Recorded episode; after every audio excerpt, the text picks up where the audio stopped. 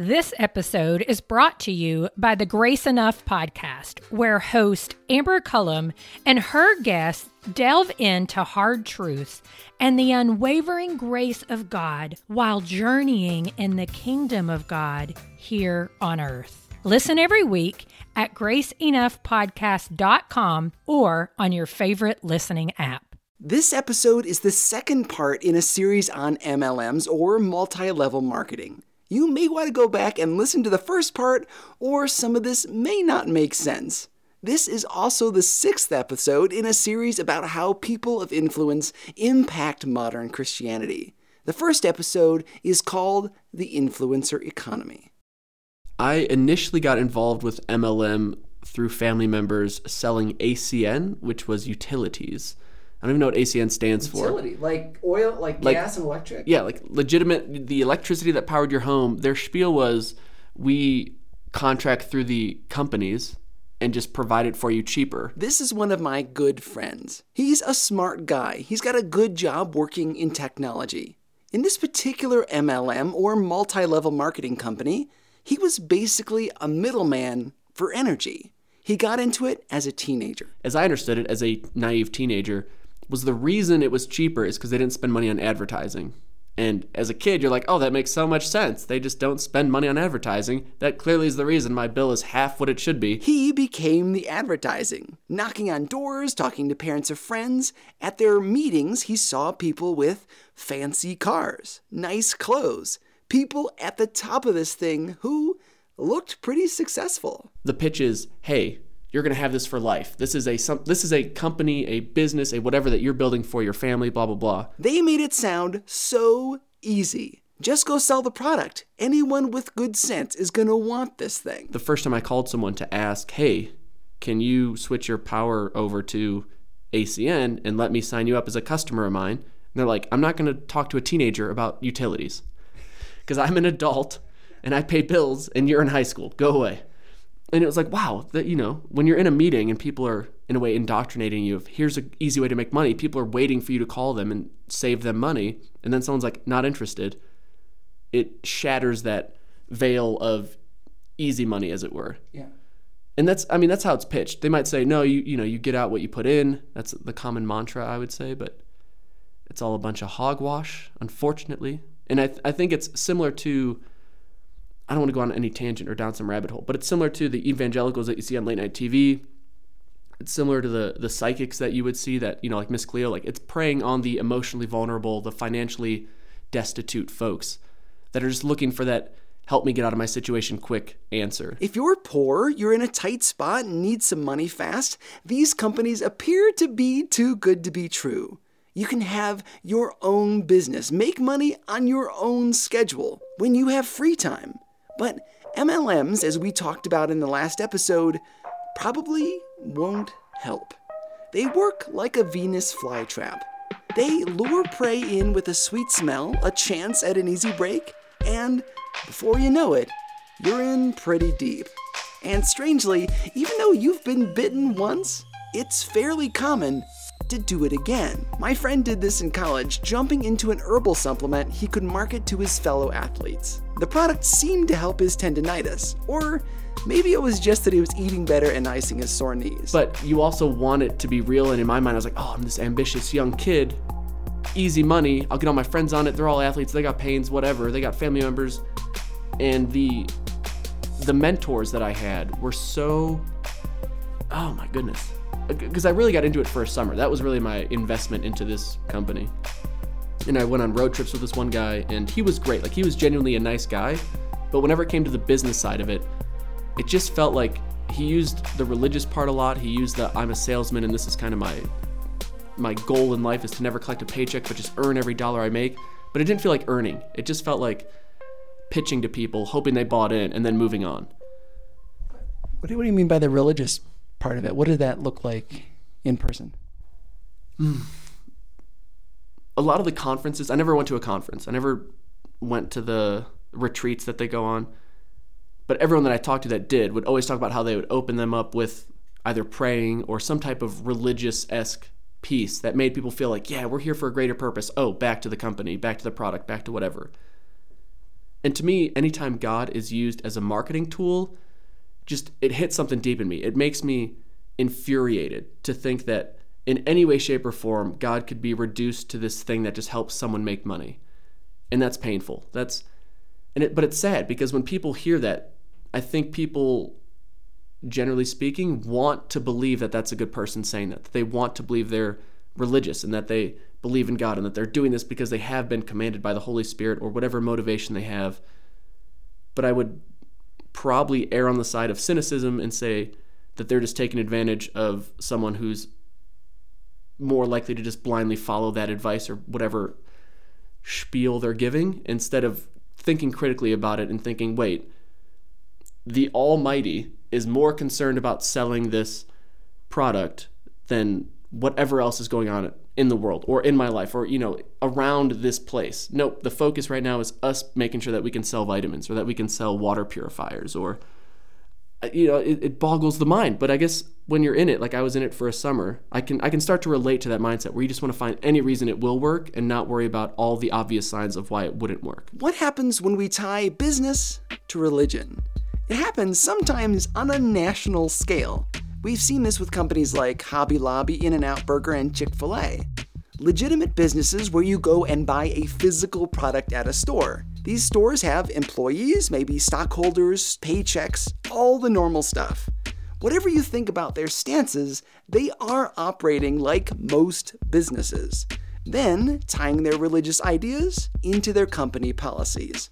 But what about companies where more than 99% of people involved lose money.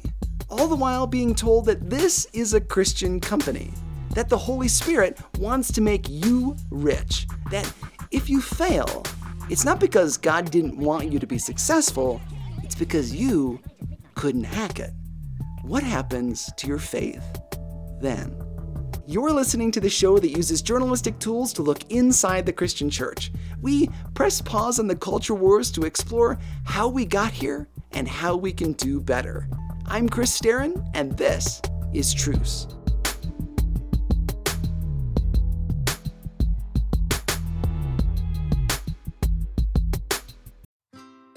This episode is brought to you by the Grace Enough podcast. I am its host, Amber Cullum. Each week, I sit down with a guest to discuss hard truths and the unwavering grace of God they've experienced while journeying in God's kingdom here on earth.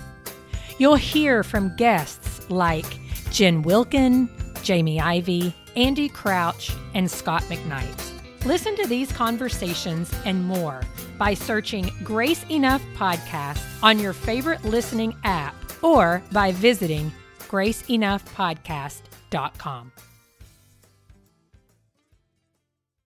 Even after my friend couldn't make it work with the utility company, he still thought that vitamins could be the thing. I wanted because I grew up so poor, I wanted to believe that there was this opportunity that I could actually make something still. Because at the end of the day, there were people making money, and I'm going to consider myself special and be in that 1% and whatever. It sounds like winning the lottery, doesn't it?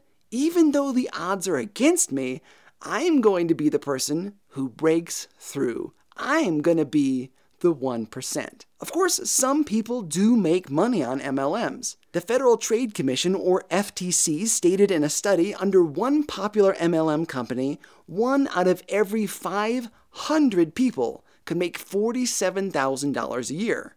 Again, 99% of people lose money. 0.2% could make $47,000 a year. 0.2 percent And to some of us, $47,000 sounds like a lot of money. Let's do some comparison. In 2018, the median US income was just over $61,000 per year. If you worked hard, hustled, really went for it, rose to the 0.2% of all people selling for your MLM, you could still be $14,000 below the median household income. It makes much more sense to just go get a normal job. The odds are stacked against you. And if by some miracle you win, you're still well below your friends and neighbors with workaday jobs. Yeah, we're speaking about it in a kind of theoretical manner. This is Robert Fitzpatrick, author of Ponzinomics, the untold history of multi level marketing and how direct sales became an American swindle. His website, pyramidschemealert.org, is also full of good information. He says that this stuff is not really hidden that far under the surface. If we were to, you know, get off the phone and just go out and circulate, go to a store, go to your church, go to work, wherever you go, you will meet up with multi level marketing. It is literally everywhere. Uh, 18 million households are involved at any given time each year in the United States. It's all over social media, like all over it. Since Christianity is often tied into leadership seminars and discussions, start looking there. Just yesterday, I was liked on Instagram by a woman who encourages other women to lead and be leaders. She said they could do so on their own time with a business working from home. In other words, an MLM. In an Instagram post. Maybe you're not quite convinced. So let me introduce you to a guy who has since passed.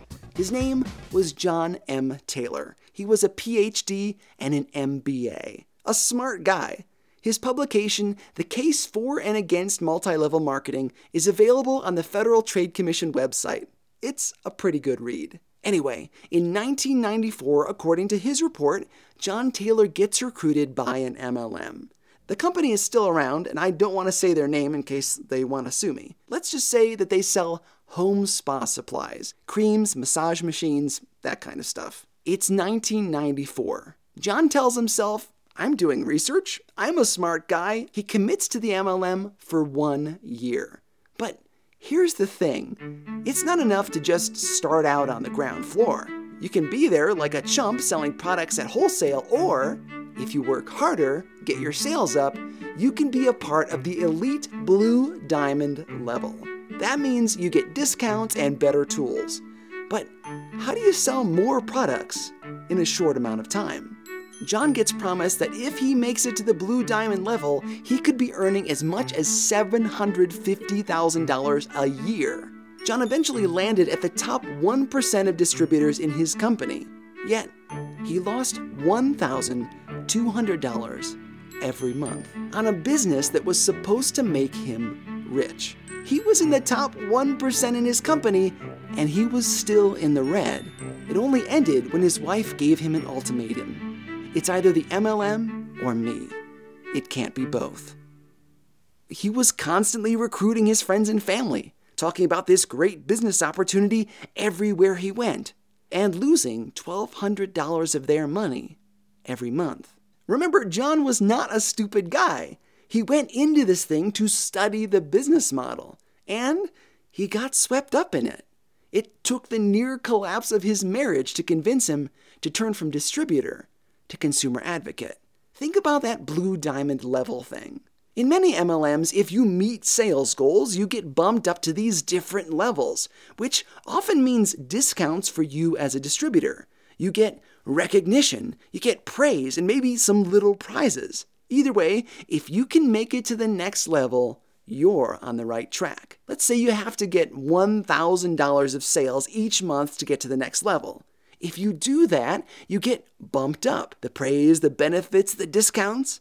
Remember Earl from the last episode? Are you ready to make the best decision of your life? Let's say Earl wants to make it to the next level. He's selling soap, remember? Why would you want to buy soap at a store where you'll already be when you can make a special appointment to buy it at my party? In order to make that sales goal, he'll have to sell a lot of soap.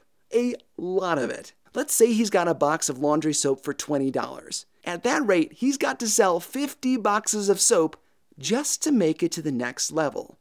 50 boxes of soap. I'm not even sure I know 50 families. Who does? But he's got to do it if he wants to get to the next level. So he starts hustling boxes of soap, which means wear and tear on his car, business cards, time away from his family, money spent on parties, free samples to give to people to try, minutes on his cell phone.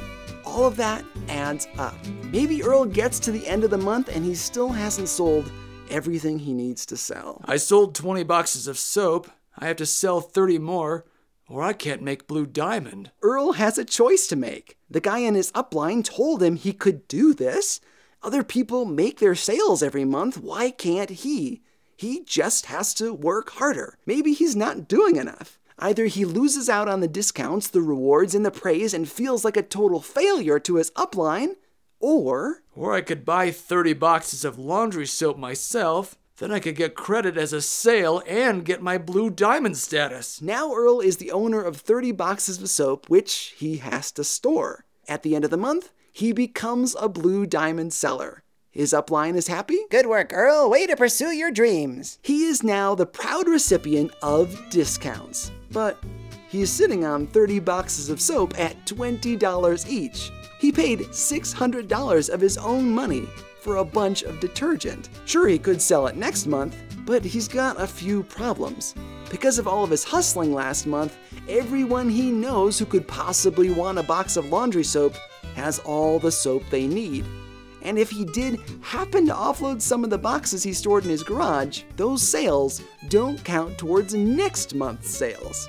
While he's offloading last month's soap, he's losing ground on next month's sales projections. If he wants to keep his blue diamond status, which is very precious to him, it's not enough for him to do well for one month. He has to keep doing well every month. And that's how you end up with a garage full of soap. Perhaps you see why it makes more sense to get people in your downline, people you recruit, rather than selling the actual product yourself.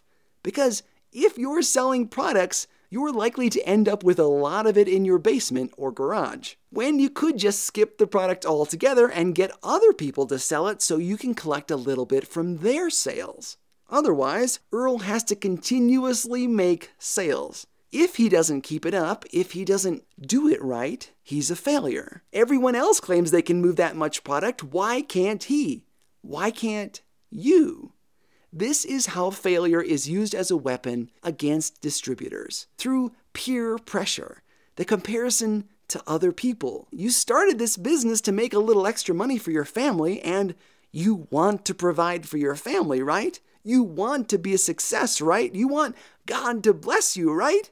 Well, if you're failing at this foolproof model, the logic goes, it's because you're not working hard enough. The internet is full of this kind of shaming. Here is a YouTube video by an MLM distributor named Aaron Goldstein. I'm going to show you a guaranteed way to get one to two downlines a day into your business. And I'm going to show you that for free at the end of this video. He buys a lot of time in this video, so let's cut to the chase. Number one reason why people struggle is, and here's the key, they don't treat their business like a legit business. Did you hear it? The problem isn't the business model or the product, it's you. And if you'll just go to his website and watch yet another video, he'll tell you how to fix it. Back to what we talked about in our episode about failure as a weapon and our prosperity gospel episode. If we have in our minds, as a lot of Christians do, that if God loves me as a person, then He's going to bless me with money and success, a career I like, a wonderful marriage, kids who love me, coworkers who respect me, then what do I do if I'm a failure?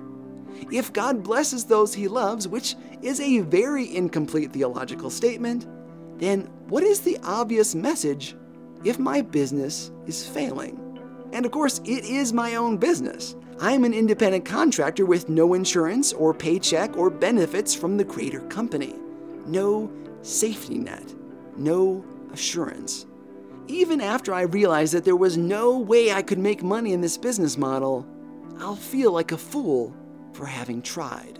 Then there is the human cost of everyone in the circle of influence for the distributor the spouse, the best friend, the parents who are all expected to endure endless sales pitches, loved ones who buy a little to help out and then watch your apartment or garage or car fill up with products. Millions of households out there are involved in this. It's easy to judge people who are out there, but these are our friends and our neighbors. Here's Robert Fitzpatrick again. It's another thing when somebody you know and trust, or a family member, which is someone you may love, gets enrolled and becomes an enthusiastic promoter and pressures you to join up or to give them support, to believe as they believe. Um, it, it becomes very uncomfortable to turn that down. And the promises can be extremely alluring and seductive. So, in my writing, I've tried, I, have sort of conclude, concluded that uh, really the only true defense against a scheme with this kind of power, it is more or less state sponsored, state protected, even though it really is a fraud. We'll cover a little bit of history and the government's involvement in a future episode. This stuff really does go all the way to the top. You really have to arm yourself and in, in look within yourself as to what actually is important. Do you really believe that you have to get rich in order to be a valid human being? You might. It's in the air, you know. It's a message called prosperity theology. It's also eh, kind of embedded in, in, in a distortion, distorted version of the American dream, that you're either a success or a loser in life, measured money. You have to look at yourself. Is that really the way you believe? Um, and and then the question of relationships. Uh, you, you have to make sure that you're not poisoning your relationships with that kind of a commercial proposition. If, if you can keep those deeper values in mind of what is your life really about, what, what, what is your dream, your personal dream, how do you want to express yourself in the world, not just how somebody measures you or tries to measure you. We're told in this world that we're only of value if we're making money if we're leaders, if we have our own business, you need to have a one income household, or at least the appearance of a one income household, because your church frowns upon women working outside the house. These schemes prey on people in tight places. But you've got to decide is it worth it to try to be the 0.2% of all people who make a modest wage? And if you do, can you accept that you just tied the hands of everyone you recruited into your downline. I can tell you, once someone has fallen under that spell and they have bitten that apple uh, and taken the bait, um, it's it's not easy at that point to disabuse them of the of the folly of the thing they're into. Time is on your side. Most people quit within a year.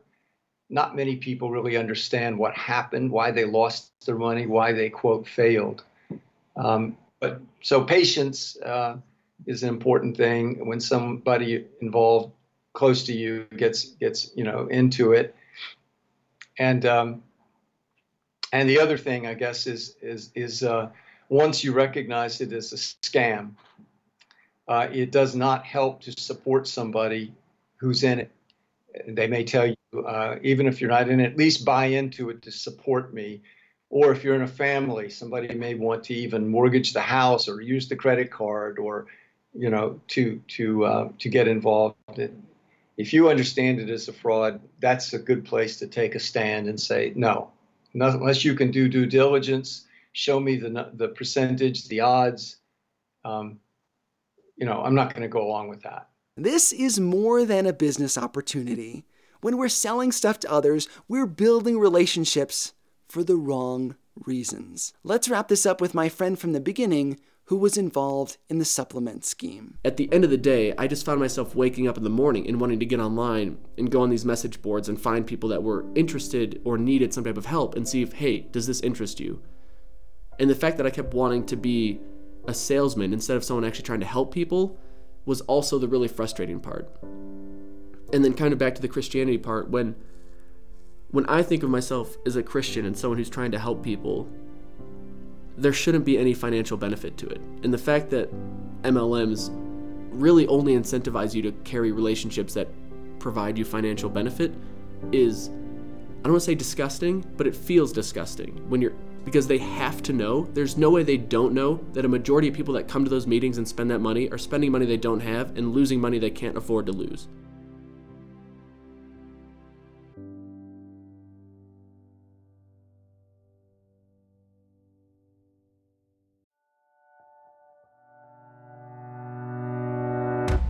Special thanks to my friends who lent their voices to this episode. I'm so grateful to Robert Fitzpatrick of Pyramid Scheme Alert for giving me the interview. His book is Ponzinomics The Untold History of Multi Level Marketing and How Direct Sales Became an American Swindle. We'll have links to him and his book at trucepodcast.com, where you can find links to our social media, donate to help cover my production costs, and learn about my other projects. Those projects include my films Bringing Up Bobby and Between the Walls, and my Christian time travel novel Cradle Robber. If you'd like to learn more about MLMs, I strongly recommend the first season of the podcast, The Dream. It has some strong language, but it's well worth the listen. We've got a few more episodes about this topic in coming weeks. I hope you'll join us and leave a comment about the show on iTunes. It would really help. I'm Chris Staron, and this is Truce.